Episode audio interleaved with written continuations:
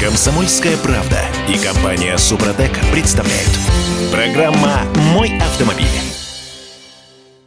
Людям на чем-то надо ездить. Поэтому даже 800 тысяч рублей с хвостиком за голую гранту без АБС и с 90-сильным мотором не останавливают. Мы с вами купили 44 416 таких автомобилей с начала этого года. М, Будет нам счастье. Э, За три месяца. А там дальше китайцы идут. Ну так, в общем, жизнь налаживается, Дим. Чего? Чего ныть-то? Все хорошо. Это Кирилл Манжула. Это Дим Делинский. И Олег Осипов у нас на связи. Олег, присоединяйся. Доброе утро. Доброе утро всем. Пробуксовка дня. Так, насчет гранта. Значит, э, во-первых, 800 тысяч рублей – это рыночная цена, потому что РРЦ, рекомендованный розничный, 678 300, но купить машину в- по такой цене в российских автосалонах практически невозможно. Начинается от 800. Я, я удивлен, что она от 800 начинается, а не выше. Ам, на втором месте по продажам... Зато там, зато с ковриками. Естественно. И с брызговиками. Вот, а если еще кондиционер Вот, туда вкрячь, уже то это уже за 900. Ну На втором месте с огромным отрывом по популярности «Лада Нива» продано в этом году 18 тысяч штук. Э, Причем это и классическая Нива, и Нива Тревел. Слушай, ну для того, чтобы решиться на покупку Нивы, надо обладать определенным складом характера, по-моему. 18 тысяч человек. Ну вот э, та- такие у нас в стране есть. А, И официальная цена 821 900. Примерно по такой цене э, можно найти в магазинах. Вот. Третье место, четвертое, пятое, шестое, седьмое, восьмое, девятое десятое. Десятое. Это, это китайцы. Самая популярная иномарка в России в первом квартале этого года Хавал Джолин 7341 штук продано. И вот эти все китайцы, они по цене от 2 миллионов... А, впрочем, вру. Хавал а, миллион восемьсот рекомендованно розничный. Причем можно со скидкой даже найти. Вот эта ценовая дыра в миллион практически рублей между Грантой и ближайшим Хавалом, она меня, честно говоря, напрягает. То есть тебе кажется, что там должна быть еще какая-то машинка вот между ними? Ну, какие-то машины должны заполнять эту самую ценовую дыру, потому что либо слишком дорого, либо слишком просто э, дешево и кондово.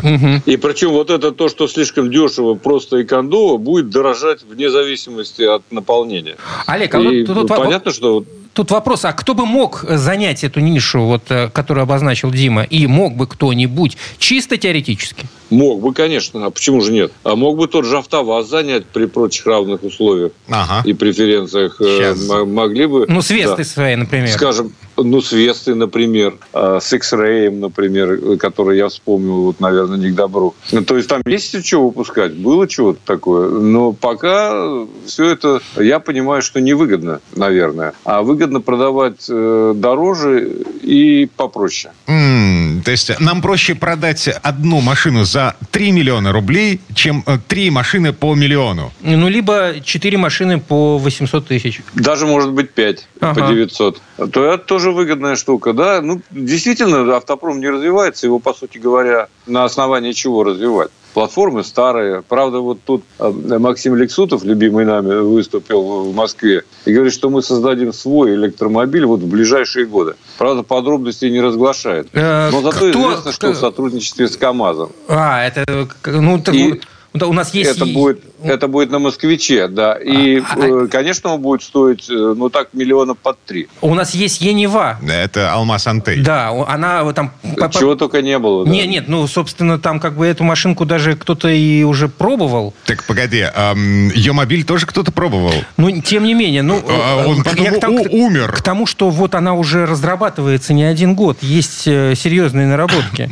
Ладно, А это все про будущее. Значит, Лексутов говорит про 2024-2025 годы, а прямо сейчас нам ездить на чем-то надо? Надо. Вот и берем то, что есть. Ассоциация европейского бизнеса тут выкатила цифры по продажам в первом квартале 2023 года.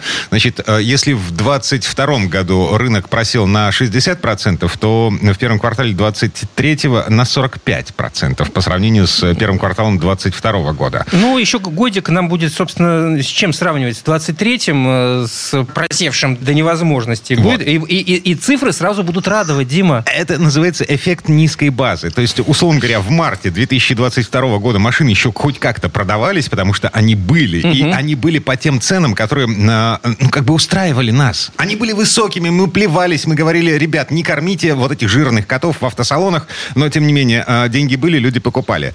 Сейчас, в сравнении с мартом 2022 у нас эм, провал на 10%. Тут парадокс какой заключается, что люди очень богатые, в общем, они не сильно в этой ситуации будут страдать, потому как у них деньги всегда найдутся на покупку автомобиля.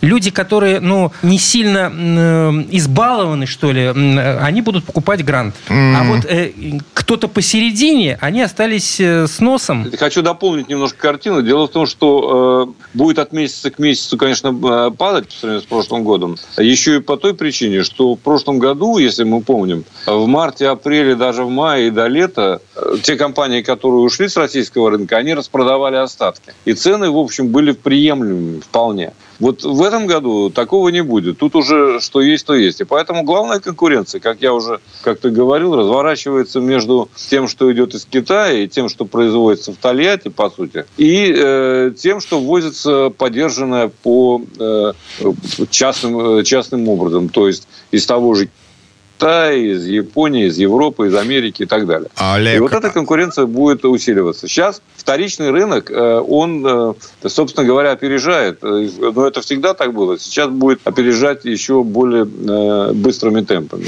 Механизм Первично. правильного импорта. Опять же, статистика вполне себе официальная. Сколько там машин было ввезено? 10 с хвостиком тысяч. И каждый десятый автомобиль, да. Вы знаете, тут еще интересная штука. Я читал некоторую такую аналитику в кавычках, когда выступают наши дилеры, говорят, что вот, мол, так сказать, автомобили дешеветь больше не будут а, потому как многие завезли, и теперь им надо побивать те деньги, которые были истрачены на закупки. Да? И вообще в мире наблюдается, вот это меня просто поразило, наблюдается типа дефицит автомобилей во всем мире. Но и тут же читаю в том же «Коммерсанте» аналитику швейцарского банка UBS, который говорит, что будет перепроизводство легковых автомобилей в этом году. И вот мне почему-то хочется в это верить. Так, перепроизводство по законам рынка означает, что цены на машины будут снижаться, потому что покупателей Дима, будет меньше, секунду, чем Дима, продавцов. Подожди, надо, меньше, чем... Дима, важная вещь. Мы вне рынка. Я имею в виду Россия, она вне глобального рынка в данном контексте. Um... Тогда он... А, ну, может, что-то перепадет час частным образом по параллельному ввозу и так далее. Ну, что, мы, так сказать, э, отдельно, да не совсем. У нас каналы-то имеются, на самом деле, как мы все... Каналы, но да. эти каналы достаточно сложны Поэтому, с логистической точки зрения. Иначе... Ну, ребята, мы вне рынка. А есть смысл дожидаться эм, прихода китайцев, вот э, не как сейчас, да, на «Москвич» они пришли, и там, значит, клепают машины, которые нахрен никому не нужны, кроме э, госавтоинспекции и каршеринга Яндекса. Э, китайцы, которые шевелятся э, в Автоторе э, в Калининградской области китайцы, которые собираются покупать Volkswagen в Калуге. Черри туда вроде как заходят. Ну, по, китайцы, по которые слухам. на Ниссане появятся. Я имею в виду на бывшем заводе Nissan в Петербурге. Да, вот э, сможет этот Китай, точнее, будет у них экономический смысл закрывать вот эту ценовую нишу для среднего класса машин, для среднего класса, который стоит миллион-миллион. Полторы. Да, полтора миллиона. Слушайте, все будет зависеть от э, тех преференций, которые они получат при сборке, на самом деле. Если по э, тем лекалам, которые действовали э, в Российской Федерации, да, то в принципе они могут вписаться в эту нишу. Хотя, с другой стороны, мы же с вами не знаем, что будет с долларом, с юанем первую очередь. Сейчас юань стоит уже 12 рублей. Не факт, что выгодно будет китайцам развивать производство э, компонентов внутри России. Почему? Вот это совершенно не факт. По одной простой причине. А когда здесь э, заходил там Volkswagen и так далее, они производили автомобили, в том числе с расчетом на то, что они будут продаваться Экспорт. в других странах. Да, они... Во-первых, угу. сопредельных. Во-вторых,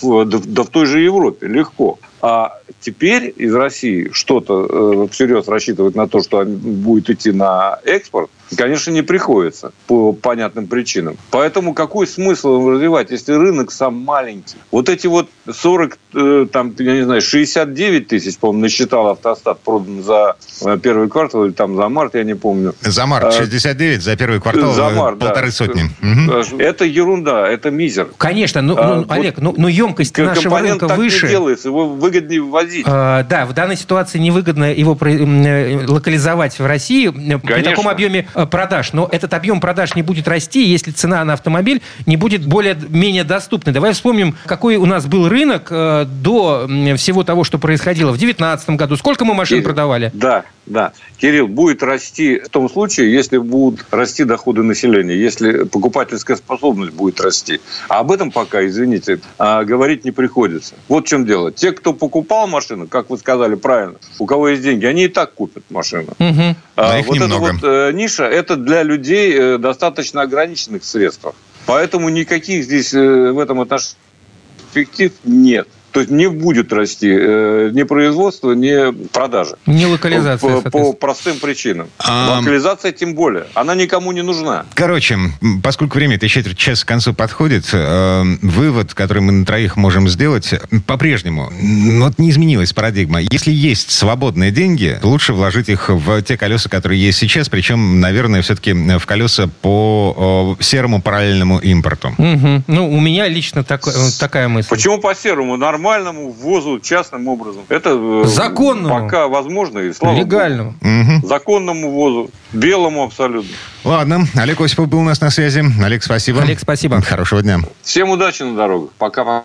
Ну, а мы вернемся буквально через пару минут. В следующей части программы к нам присоединится Юрий Сидоренко, автомеханик, ведущий программы «Утилизатор» на телеканале ЧЕ. И поговорим о том, что нужно проверить во время переобувки машины. Комсомольская правда и компания Супротек представляют. Программа «Мой автомобиль». Со дня на день э, я встану в очередь на переобувку. Некуда, некуда деваться. А, вот именно. И вот любопытно мне. В прошлый раз, когда я переобувался, а, значит, э, шиномонтажники э, подвели меня к снятым колесам ага. вот, и говорят, соски менять надо. Разводили, разводили. И показывают, значит, там загибает трещина, вот это все. Я говорю, ребят, внимание, вопрос. А ребят, вы же год назад мне их поменяли уже. Ага. И показывали точно такие же трещины, и я вам заплатил за это дополнительную денежку. Вы поменяли мне эти соски год назад. Что за соски вы ставите, что за год они растрескиваются? Это, в общем, разводка. Эм, короче, всем привет еще раз. Я Дмитрий Делинский. Я Кирилл Манжула. А Юрий Сидоренко, автомеханик, ведущий программу «Утилизатор» на телеканале «Че у нас на связи?» Юр, доброе утро. Привет, Юр. Доброе утро всем. Автомастер. Юра рвется в бой. Слышно? Ну, я, кстати, между прочим, э, хотел про соски как раз сказать. Ну, вентили, э, которые стоят на колес. Слушай, Дим, была ситуация, мы тоже закупили не очень удачные. Э, как раз это было, ну, где-то год назад реально через год они начали приходить в негодность. Но мы, правда, мы, мы честно поступили, потому что срок, срок службы где-то рассчитан на 3-5 лет нормального, естественно, этого вентиля. Мы поменяли всем бесплатно их в этом году. Ну, мы будем менять. То мало, есть я как бы их закупил таких, хорошие. Таких мало. Крутяк. Слушайте, ну, ну я берегу своих клиентов очень. Я очень берегу клиентов. Это, это, ну, это наше все. Ну, кстати, по поводу разводок на шиномонтаже, это один из самых популярных. Эм, залить в уши, что, мол, надо менять эти ниппели. Обязательно, обязательно. Или, например, у вас диск кривой, давайте мы вам его выпрямим. Ага. И потом, значит, э, вы гуляете или пьете кофе, они типа его выпрямляют, потом не типа берут с вас денег, а в действительности ничего не делали. Так, ну ладно. Слушайте, ну я что хочу меня не по разводили. Поводу, угу. По поводу этого я могу сказать одно, ребят, надо ездить просто э, в проверенный шиномонтаж. Это а. действительно есть проблема в этом. Ну, ну, слушай, ну вот мой шиномонтаж это место, где я храню резину свою на, на зиму. Ну на вот вряд ли тебя там будут разводить. Ну да, просто, то есть ну. я у них там постоянный клиент, я уже вот и вот тут с, с сосками такая фиговина. И вот мне интересно, что они мне э, э предъявят в этот раз? Посмотрим, расскажешь. Угу. Так, ладно. Все-таки, а, поскольку мы уже про шиномонтаж заговорили, что можно проверить в машине во время шиномонтажа? Слушайте, ну я э, всегда вот рекомендую не просто вот стоять и пить кофе, как, э, как э, только что озвучили, вот, а именно воспользоваться моментом, пока снят колесо, посмотреть, что вообще находится под, под в нише, где снято колесо. Посмотреть на ходовую на все остальное. Значит, смотрите, вообще, если вы даже сами меняете колеса, то, в принципе, даже вот так я скажу, потому что там, где вы меняете в шиномонтаже, там можно попросить мастера, чтобы он сделал. Но вы, по крайней мере, должны понять, что он должен сделать. Итак, смотрите. Допустим, вот э, вы э, нашли место, допустим, вы сами меняете, э, делаете сезон замену резины. Вы поднимаете колесо. Первое, что надо делать, это надо его провернуть. То есть провернуть его по кругу просто. Если оно вращается без, нагрузки, то, э, э, то есть э, посмотреть, как оно вращается без нагрузки. Колесо должно вращаться без всяких трудностей, там, подозрительных звуков, хрустов, гулов там и так далее. Потому что если он, он все-таки есть, когда вращаете, то вполне может быть, что э, там подшипник ступицы уже износился. Или если колесо подклинивает, бывает, знаете, так оно э, рывками такими крутится, тогда э, вполне может быть, что подклинивает тормозной суппорт. То есть это потом надо будет дальше обратить на это внимание. Дальше взяться за колесо и покачать его в горизонтальной плоскости. То есть горизонтальный. Вот взялись за него и в горизонтальной покачали туда-сюда, туда-сюда. Потом дальше взялись в вертикальной плоскости и тоже покачали туда-сюда, туда-сюда.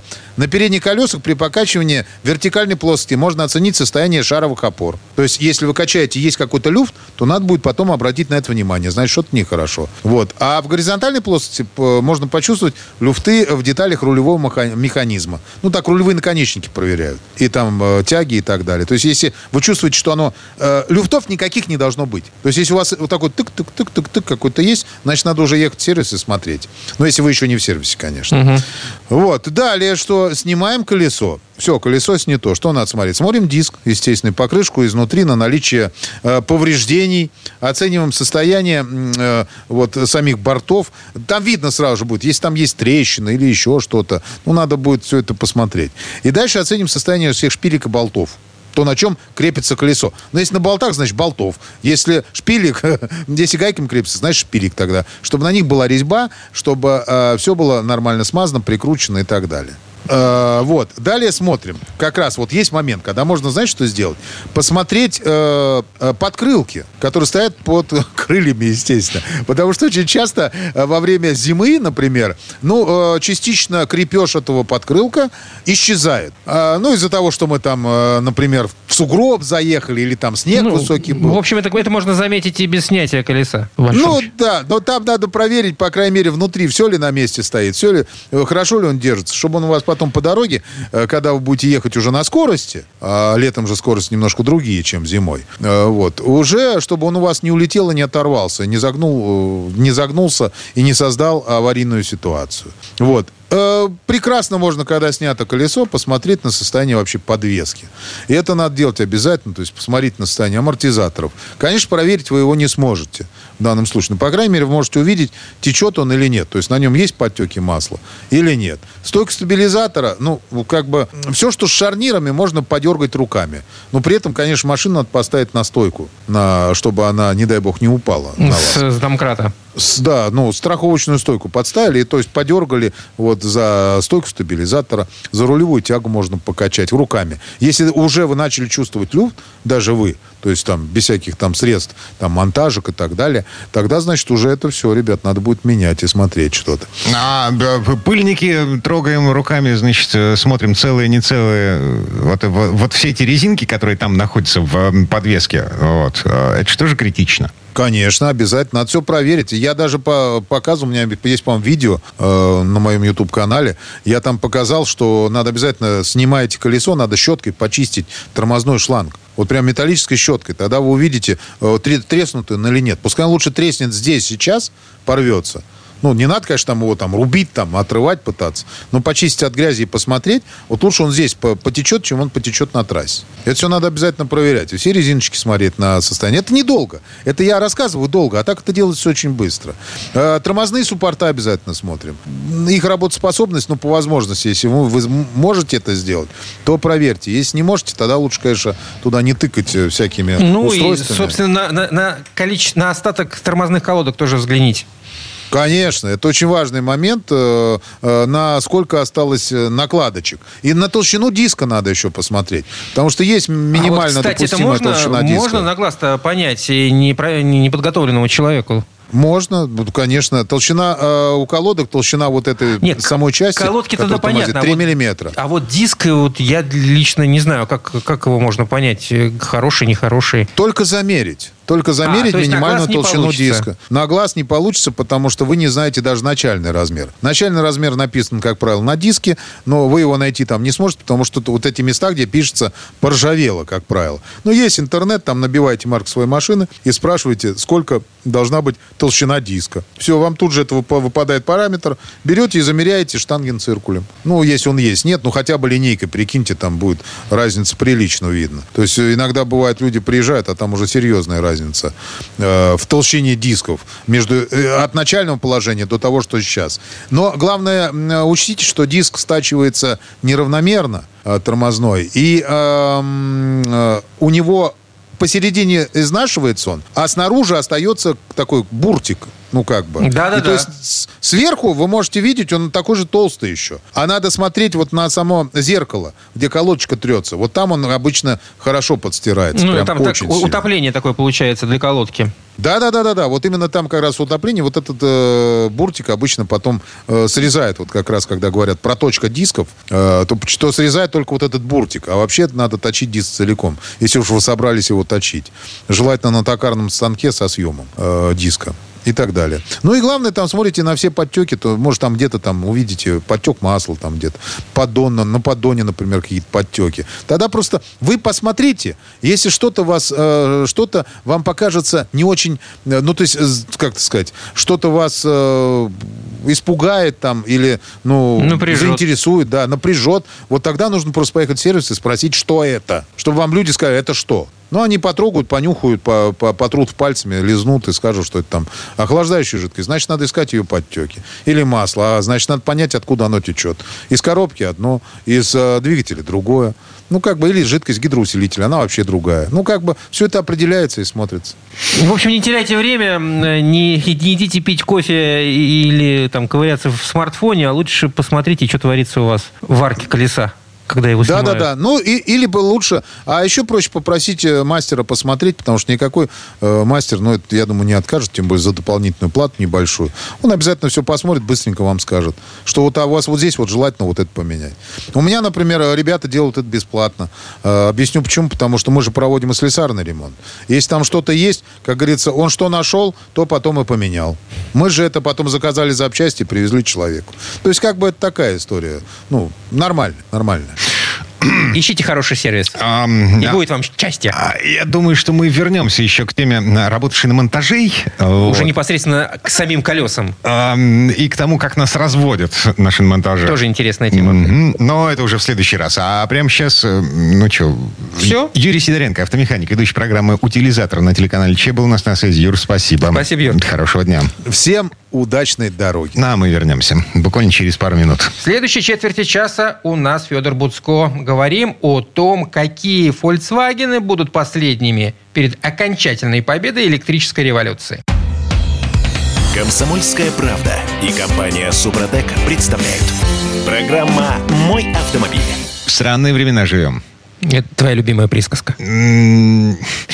В любое время перемен я консерватор. Я, я терпеть не могу, когда мне говорят, что вот, все, нынешнее поколение гольфа, вот, нынешний актуальный поло, угу. это, это последнее... Последнее, что мы видели. Дальше все будет на электричестве. Короче, концерн Volkswagen объявил о планах, и они, они нам не нравятся. Mm-mm. Я Дмитрий Делинский. Я Кирилл Манжула. Федор Буцков у нас на связи. Федь, доброе утро. Я тоже очень люблю Volkswagen Golf. Привет вам. Дорожные истории. Так, а руководство Volkswagen а, на прошлой неделе объявило о планах по полной электрификации всего и вся. Вот. И там... ГРЛО. Значит, Эм, они напрямую, они открыто, они вслух говорят о том, что э, Евро-7, вот эти самые требования к двигателям внутреннего сгорания, которые должны вступить в силу в ближайшие годы, они убивают... Убивают ДВС полностью. Всякий экономический смысл заниматься разработкой двигателей внутреннего сгорания. И в связи с этим, э, те машинки, которые Volkswagen выпускает сейчас, э, это последние машины с двигателем внутреннего сгорания, которые будут у нас с вами. Дальше все будет на батарейках. Ну, не совсем так. Обещают, что ну, те, которые уже в разработке где разработка завершается, модели выйдут. То есть э, в этом году будет представлено и выйдет э, в продажу новое поколение универсала Volkswagen Passat, а будет представлен новый Tiguan, я думаю, что через 3-5 э, лет мы увидим его и на наших дорогах. Как раз он там покатается немножко. Обкатается где-то там э, за бугром, а после этого наступит вот этот вот период трех-пятилетних машин, которые выгодно ввозить э, подержанными. Они тоже приедут. Все-таки мы любим Тигуан, у нас их так много. Я не думаю, что, что разлюбят так сразу и все бросят. Еще в 2024 году выйдет Тайрон. Это такой чуть побольше Тигуана. Ну, в принципе, та же платформа, только он по здоровью у нас не продавался. А в 2025 году выйдет еще T-Rock, это, это маленький такой, это как Audi Q2, это как, ну, короче, маленький кроссовер, меньше Тигуана. Вот, э, и меньше Тауса. Э, и, собственно говоря, все, якобы на все, этом... Да. все на этом. Да, на этом все, потому что дальше вот машины, которые выпускаются, еще повыпускаются, у них есть жизненный цикл, обычно составляет там, 6-7 лет, а после этого, мол, все, попрощаемся и, и, и все. А, ну, потому что цикл выхода подготовки автомобиля, разработки, подготовки производства, выхода на рынок, это достаточно длительный процесс, и если вот, мол, а, в 1933 году уже совсем нельзя будет а, ни на чем ездить, таком, а, ничего производить в Европе и стать на учет новое СДВС, то, мол, и нам не надо. Но ведь новости-то поменялись. Ведь немцы же, как мы знаем, продавили сохранение возможности регистрировать машины с двигателем внутреннего сгорания в Евросоюзе после 1935 года. Volkswagen компания настолько большая, концерн настолько глобальный, что их интересы выходят далеко за пределы Евросоюза. Есть mm. Штаты, есть очень... Они активны в Латинской Америке, например. Да я представляю только. себе, да, к нам же завозят китайские Китайский, Volkswagen. Да. да э, я представляю... И будут дальше завозить, и, и, в и Европе... будут они дальше разрабатывать и производить. Но просто они уже под Европу Европу, вот это вот евро 7, евро 8, евро Федь, 188, уже просто это не, не, действительно невозможно. Поясни, а экономически целесообразно будет заниматься разработкой новых э, машин, которые не будут продаваться на европейском рынке? То есть э, не сожрет ли закрытие европейского рынка для автомобилей такого рода, э, собственно, ну, всю экономическую маржу? Нет, не сожрет, потому что Volkswagen продает в год, скажем, 8 миллионов автомобилей, ага. из них, скажем, 3 в Евросоюзе, а все остальные за пределами. То есть Нет, эти, не сожрет. Эти 5 ну, миллионов миллионов вполне себе э, экономически обоснованы. Mm, то есть гольф с бензиновым двигателем а, будет следующий проект. Какой у нас там, девятый? Сейчас а восьмая. Потом, да, а потом, помнишь, как вот э, Жука производили еще там в 90-е годы? В, в Мексике. Вот того самого, угу. да, в Мексике там, да, его делали, уже, уже вроде тут совсем другие поколения. А там все делали и делали, и покупали, и, и собственно, да и здорово. Я думаю, что-то похожее ждет и э, те машины с двигателем внутреннего сгорания, которые есть сейчас. Ну, просто не будет что-то такое принципиально новое разрабатывать выкладываться. Они и так уже хорошие. Будут их иногда обвешивать какими-то новыми приблудами в салоне или на двигателе, или там на системе выхлопа и так далее. То есть, ну, всегда а, можно ну вот видишь, все-таки, все, бусики, трусики. Все-таки инженерная мысль будет страдать в этой ситуации. Ну, как, не какая-то развитие, какое-то развитие. мысль будет заниматься эле, эле, электричеством. Да, туда да. все будут ресурсы основные. Да, да, конечно, основные туда будут. Тут уж а, это неизбывно, да. Угу. Но э, с электромобилями тоже ведь не все гладко. Вот Теслу сейчас очередной раз лихорадит, и Маск сделал такой такое, ну, по меркам автомобильной, автомобильной отрасли, сенсационное заявление о том, что а, они будут ставить радары. Там суть в том, что вот эта функция автопилотирования в Тесле, она опиралась долгое время исключительно на возможности видеокамеры. А дальше уже искусственный интеллект распознавал вот то, что видеокамера снимала. Помехи разные, там, дорожные знаки, свет, э, светофора и так далее. Все это работало исключительно по картинке. Но вот много проблем, часто аварии. И вот, собственно говоря, сейчас Маск сказал, что он снова возвращается к тому, что на Теслах будут камеры и радары, как это было до 2015 э, года, например. А, а, погоди, минуточку. На, насколько я помню школьный курс физики, любой радар – это излучение То есть машина что-то будет излучать в разные стороны и ждать э, возвращения этих а самых в лучей В чем проблему ты видишь? А, ну, тут, тут, тут главный вопрос, почему в 2015 году отказались и почему, ну, почему сейчас возвращаемся, понятно, а почему в свое время отказались от их использования? Шапочки из фольги. Да, ну... Кирилл, ты... ну, и, у нас же, у нас же взрывают вышки 5G в связи с тем, что эта штука излучает э, нечто, что разжижает мозги в Евросоюзе. А, Дима, ну, э, Маск не из тех, кто взрывает э, вышки 5G, он из тех, кто их строит. Поэтому это, конечно, не, не, не в этом в данном случае, я полагаю, была история, а просто вот он, он сделал ставку на то, что э, качественная видеокамера плюс искусственный интеллект, они заменят э, более дорогие э, системы из радаров и лидаров. А сейчас они у него снова есть, уже собственные разработки. И вообще здорово, знаешь, когда у компании производящей есть еще собственный большой э, штат профессиональных инженеров, инженеров, такое свое конструкторское бюро. Как это было, скажем, на крупных заводах в СССР, и как нам теперь вот этого не хватает. Да, потому что, может быть, производство, но здорово, когда есть еще действительно такие а, хорошие инженеры. И вот эти инженеры, они на самом деле давно пытались убедить шефа, то бишь Илона Маска, в том, что нужно радар и нужно лидар ставить, но не сразу получилось, он их там долго не слушал, особо активно их переводил на другие проекты. А, а проблема в том, что камеру, видеокамеру, может иногда перекрыть капелька воды, а еще ее может ослепить солнце, а в наших условиях ее может залепить грязью в ноябре, и так до мая. Поэтому вот этот тесловский ассистент иногда совершал опасные ошибки, а иногда даже и роковые ошибки. А другое дело, что вот на фоне этих сообщений об авариях, которые пресса всегда подсвечивает, тут вот система там что-то неправильно распознала или не распознала, там были смешные истории, когда, например, а, быстро едущий по э, шоссе автомобиль видел впереди грузовик, на котором был нарисован э, человечек, фигурка человечка. Он думал, что это реально человек и бил в тормоза с высокой скорости. Но это, это такие вещи, которые часто обсуждались. А на самом деле есть еще очень много видео, когда автопилот тесловский спасает водителя, спасает пассажиров и автомобиль. Когда камера видит больше, чем человек, реагирует быстрее. И человек еще, допустим, не видит угрозы, а камера ее уже заметила и отруливает в сторону, уводит из-под удара. Э, вот тогда, когда человек еще бессилен, он просто даже не знает, что ему грозит. Поэтому, в принципе, система хорошая, а с радаром и лидаром а, будет еще лучше. Так что, в общем, все, все хорошо. Я думаю. Ну, в общем, это не откат получится. назад. Я не, не уверен в том, что все хорошо, потому что тот же самый Маск, э, ну, в общем, он начал пиво варить. Да, это прекрасная, прекрасная история. И что там плохого? Маск, он же вообще мастер маркетинга. И он э, в Германии, у него есть там заводик э, не маленький, который машины выпускает.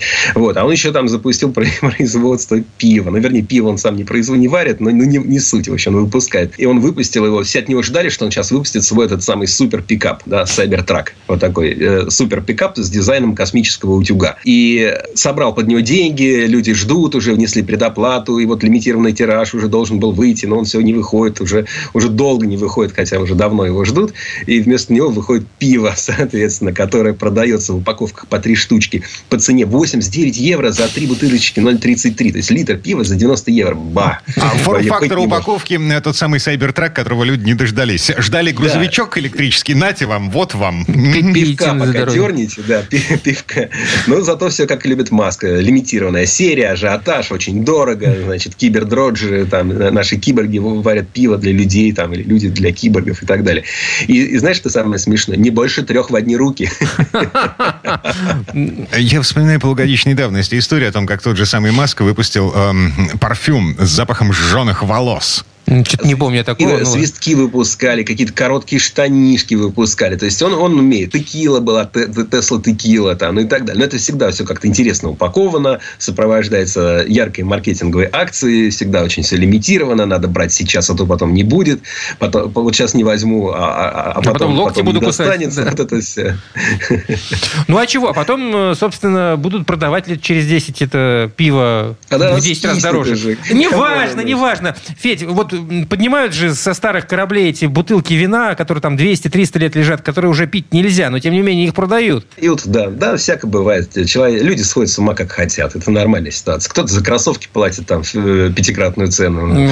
Вот, э, за какие-то тоже лимитированные нужно их в первую секунду купить, как только объявляется онлайн-продажа. А дальше можно уже выставлять. А кто-то тратит по несколько лямов э, в свободно конвертируемой валюте за автомобиль, которым нельзя пользоваться каждый день, который будет стоять большую часть времени в гараже, а ездить на нем можно только по треку. Ну и что? Да, и, и такое бывает, конечно. Люди часто сходят с ума. Это нормальная ситуация. Ну, как бы мы всегда, знаешь, в детстве тоже что-то коллекционировали, что-то казалось нам важным и нужным, какие-нибудь, знаешь, спичные коробки, вот, какие-то там, ну, какие-то такие пустяки, которые сейчас даже странно, знаешь, если кто-то находит у себя в гараже, значит, Пустые за банки москвичом, да, это... коробку с какими-нибудь банками из-под э, газировки алюминиевыми. Когда-то они казались ценными. Короче, феминистки все-таки правы. А, это в, кажд... про что? в каждом мужике, на самом деле, ребенок даже не спрятан. Мы все еще дети. Ну так это не феминистки говорили, ты чего? Это давно известный факт. Угу. Вот на этом давно известном факте, пожалуй, поставим э, небольшую паузу. Э, Федор Буцко был у нас на связи. Федь, спасибо. Спасибо, Федь. Хорошего дня. Хорошего дня. А мы вернемся буквально через пару минут. В следующей части программы у нас журналист и летописец мирового автопрома Александр Пикуленко. Послушаем историю о британском гонщике Малкольме Кэмпбелле и его «Синей птице». Комсомольская правда и компания Супротек представляют. Программа «Мой автомобиль». А это мы вернулись в студию радио «Комсомольская правда». Я Дмитрий Делинский. Я Кирилл Манжула. И в этой четверти часа у нас традиционная история от Александра Пикуленко. Свой первый рекорд скорости британский автогонщик Малкольм Кэмпбелл установил еще в 1924 году за рулем 350-сильного Sunbeam V12. Тогда он разогнал автомобиль до 235 км в час. А, прикиньте, это почти 100 лет тому назад. 235 км в час. Но гонщик, долго проработавший инженером, прекрасно понимал, что для больших скоростей нужны новые методы конструирования автомобилей. И Кэмпбелл занялся проектом собственной рекордной машины. Он свято верил в то, что, как и в волшебной сказке Метролинка, синяя птица, символ счастья, принесет удачу ему.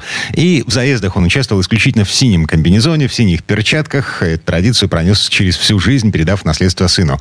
И оба э, и младший, и старший Кэмпбеллы до конца жизни оставались верными своим синим птицам. Впрочем, особого счастья это название Кэмпбеллам так и не принесло. Все свои достижения им пришлось добывать потом и кровью. Вот здесь слово Сан Санычу. Предыстория. Рассказывая про последний автомобиль для установления абсолютного рекорда скорости, да-да, последний, поскольку после «синей птицы» Дональда Кэмпбелла последовали сплошные реактивные тележки, без такого неотъемлемого признака автомобиля, как трансмиссия. Так вот, рассказывая о «синей птице» и о последнем рекорде скорости для автомобиля, а не самолета, вооруженного на колеса, мне следовало сконцентрироваться на деталях конструкции и подробностях заезда, которому скоро исполнится 6 десятков лет.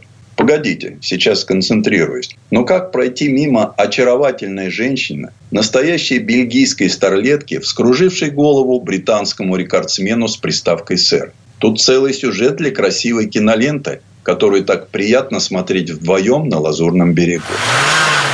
Миловидную особу звали Тоня – Антонина по-нашему. Фамилия же у нее была вполне европейская – Берн. Папа держал пятизвездный отель «Карлтон» с шикарным кабаре, и девочка была погружена в призрачную атмосферу гламура. Ну, в смысле волшебства. Ее с детства притягивали огни рампы, причем она действительно преуспела и как модель, и как актриса, и как певица. А будущий рекордсмен Дональд Кэмпбелл рос застенчивым ребенком, типичным британским аристократом из романа. Рыцарство будет присвоено его папе за установление рекордов скорости на суше. Эта застенчивость не исчезла с годами. Иногда казалось, что к плюшевому медвежонку мистеру Оппиту он питает больше чувств, чем к Тоне. Несчастный медвежонок, выпучив глазки-пуговки, смиренно сидел за ветровым стеклом во время всех рекордных заездов Кэмпбелла. Можно представить, что он испытывал. Медвежонку суждено будет пережить своего хозяина. Он единственное, что найдут 4 января 1967 года после аварии рекордной лодки Кэмпбелла на озере Конистон. Но пока Кэмпбелл-младший, следуя по стопам отца, бьется за рекорды на суше. Для этого построен суперавтомобиль.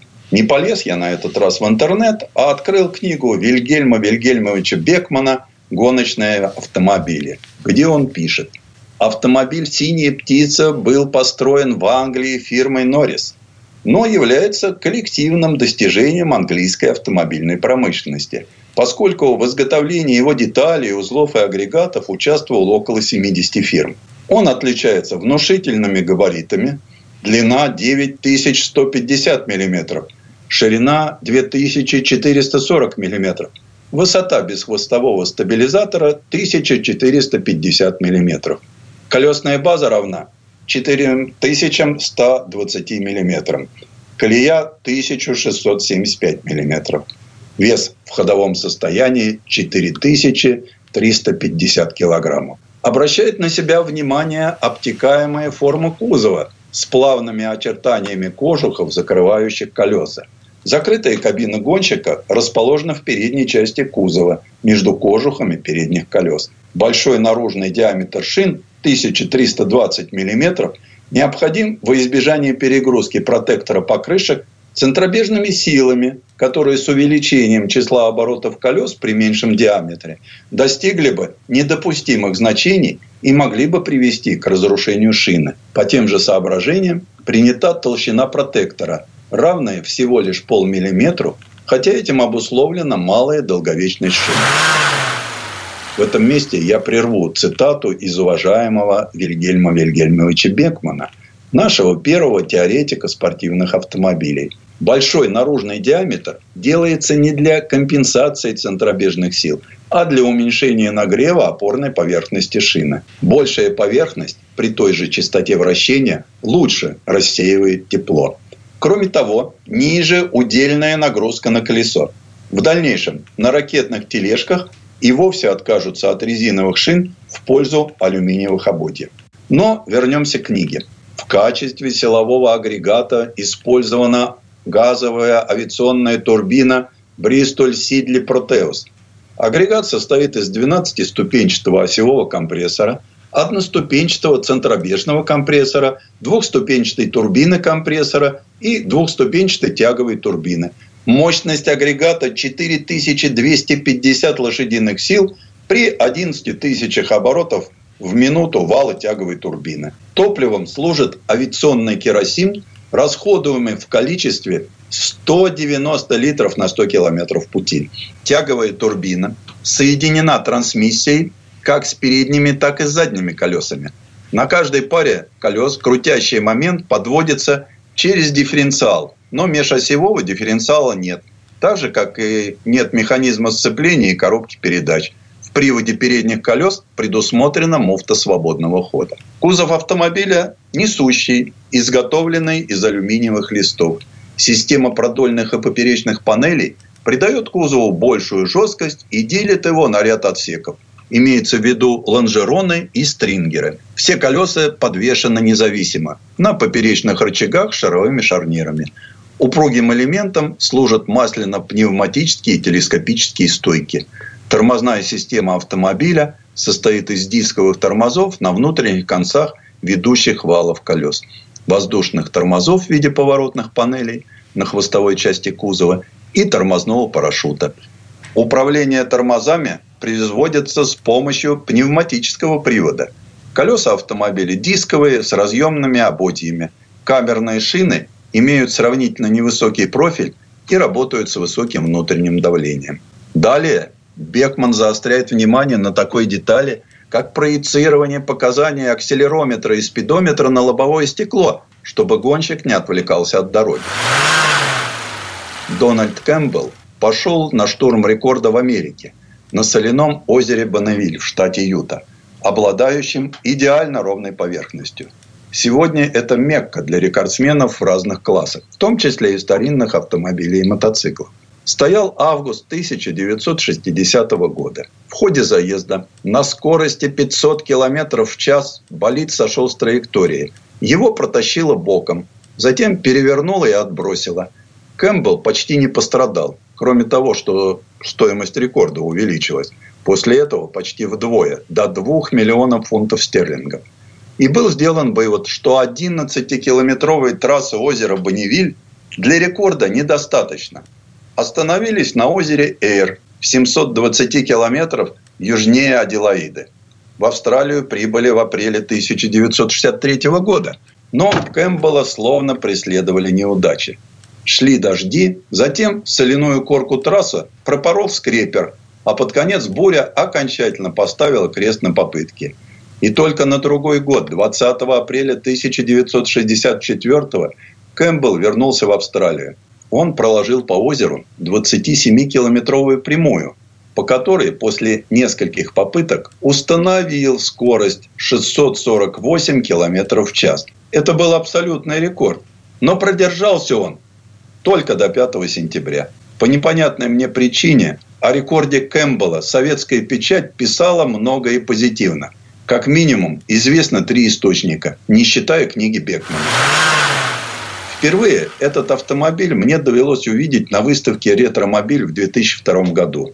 Роль Монтегю, основатель и владелец Национального музея Белью в графстве Гемпшир, привез в Париж сразу несколько рекордных болидов из своего собрания. Было довольно любопытно оказаться рядом с человеком, дед которого был причастен к легенде Роллс-Ройса.